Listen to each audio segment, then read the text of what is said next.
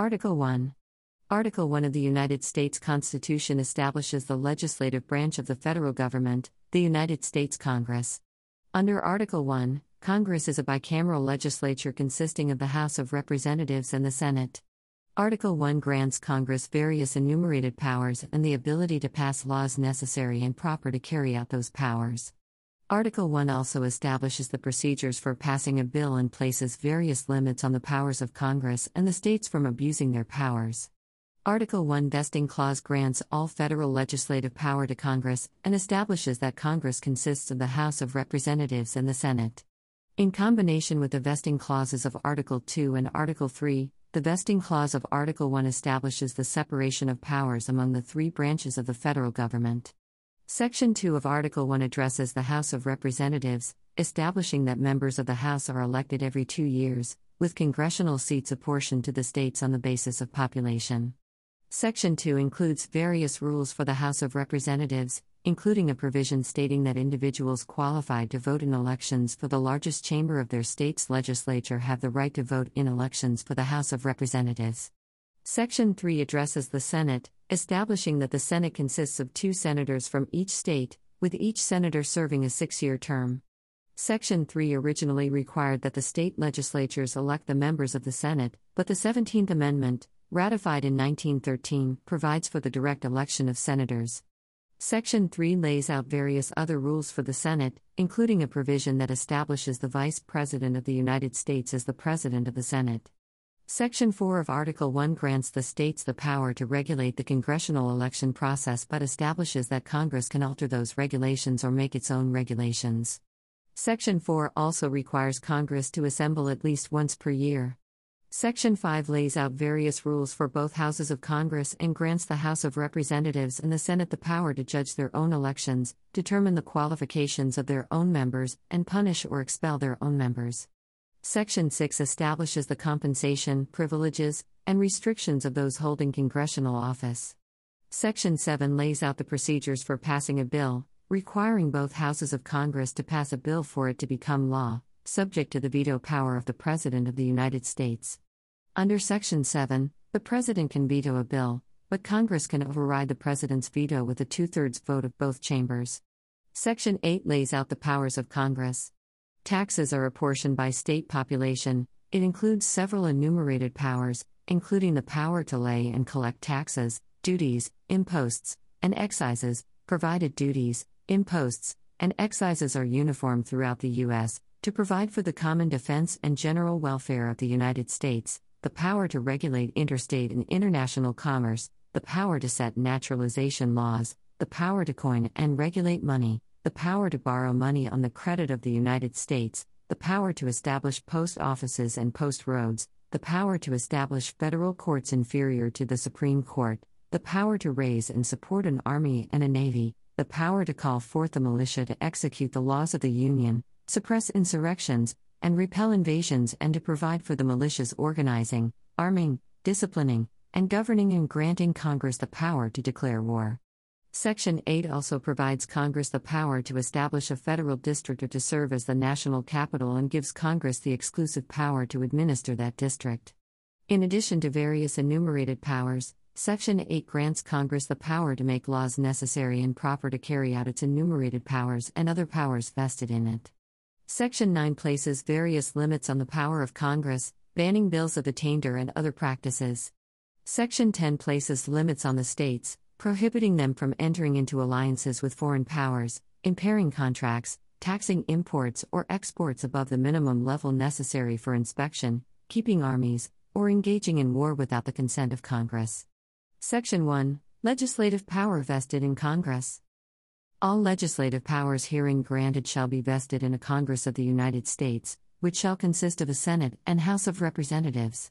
Section one is a vesting clause that bestows federal legislative power exclusively to Congress. Similar clauses are found in Article Two, which confers executive power upon the President alone, and Article Three, which grants judicial power solely to the federal judiciary. These three articles create a separation of powers among the three branches of the federal government. This separation of powers, by which each branch may exercise only its own constitutional powers and no others, is fundamental to the idea of a limited government accountable to the people. The separation of powers principle is particularly significant for Congress. The Constitution declares that the Congress may exercise only those legislative powers herein granted within Article One, as later limited by the Tenth Amendment. It also, by implied extension, prohibits Congress from delegating its legislative authority to either of the other branches of government, a rule known as the non-delegation doctrine. However, the Supreme Court has ruled that Congress does have the latitude to delegate regulatory powers to executive agencies as long as it provides an intelligible principle which governs the agency's exercise of the delegated regulatory authority. That the power assigned to each branch must remain with that branch, and may be expressed only by that branch, is central to the theory.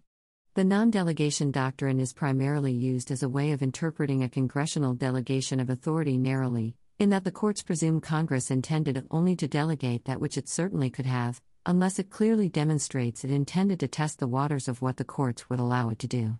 Although not mentioned in the Constitution, Congress has also long asserted the power to investigate and the power to compel cooperation with an investigation. The Supreme Court has affirmed these powers as an implication of Congress's power to legislate. Since the power to investigate is an aspect of Congress's power to legislate, it is as broad as Congress's powers to legislate.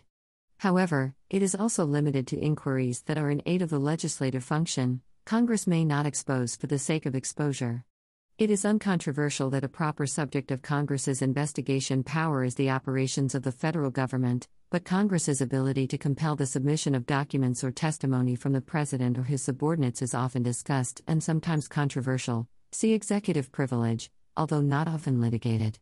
As a practical matter, the limitation of Congress's ability to investigate only for a proper purpose, in aid of its legislative powers, functions as a limit on Congress's ability to investigate the private affairs of individual citizens, matters that simply demand action by another branch of government, without implicating an issue of public policy necessitating legislation by Congress, must be left to those branches due to the doctrine of separation of powers.